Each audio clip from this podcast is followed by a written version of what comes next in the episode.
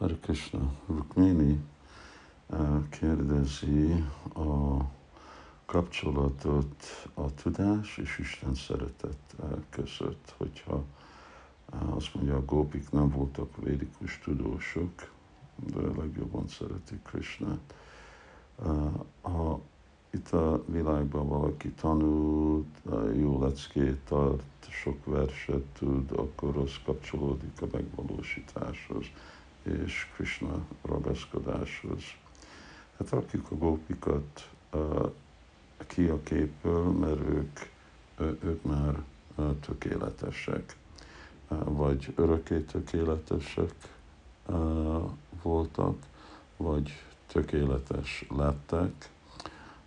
Általában, hogy lesz valaki tökéletes? Hát Krishna mondja, Bahavo Gyana Tapasa Putramad Bhava Magata avval, hogy emberek gyána, az, hogy emberek ismertek engem, akkor úgy fejlesztettek szeretetet én irántam.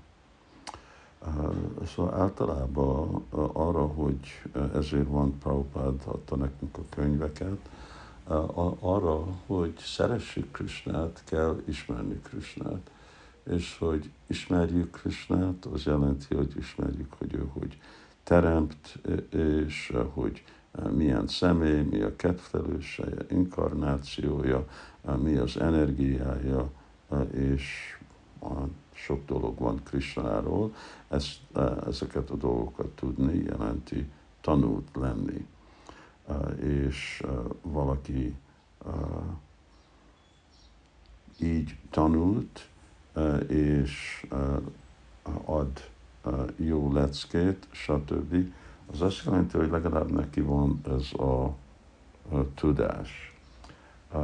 Nem garantált, hogy ő igazából megvalósított, vagy tiszta szívű, vagy Krishna tudatos. Hogyha fordítva vesszük, akkor mondjuk egy Krishna tudatos bakta, ő fogadni szép leckét, és általában az a Krishna tudatos bakta fogja jól ismerni a filozófiát. De valaki, aki jól ismeri a filozófiát, nem szükségesen szereti Krishnát.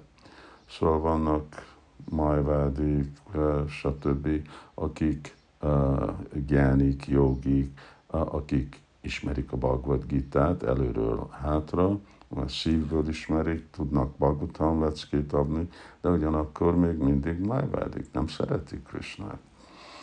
Vannak szahadzsák, akik hasonlók, de ugyanakkor ők meg rosszul értik a Krishna tudatot, Krishnát, és nem az igazi szeretet van nekik. Amúgy ők jobbak, mint a majavádik. Szóval valaki, aki egy Krishna szerető, ő fog jó leckét adni, de valaki, aki jó leckét ad, nem garantált, hogy Krishna szerető. Na most ennek van egy kivétel, és az, hogy az a bakta, és Prabhupád ezt ugye többször említi, hogy bakták, akik sértés nélkül énekelnek Hari Krishnát, még hogyha nem is nagyon tanultak, akkor ők lesznek Krishna szeretők. Itt csak a kérdés az, hogy hogy leszünk sértés nélkül, hogy fogunk, és általában sértés nélkül lenni szükséges, eh, hogy valamennyire eh, tanult eh, legyünk. De ha valaki sértés nélkül tudja énekelni Krishna szent nevét, akkor ugye nagyon gyorsan akkor fog tisztán énekelni, és tisztán énekelésből meg lesz szeretet. Szóval így így kapcsolódik össze. És aztán, amikor valaki eléri a tökéletességet, akkor ő meg ott lehet, mint egy tehénpásztor, vagy egy tehénpásztor lány, akik úgy néznek ki, mintha nem olyan műveltek, amúgy ők mindent tudnak, de azon kívül ők ilyen egyszerű természetű, de aztán a kérdés, hogy hogy érsz oda? Először oda kell érni.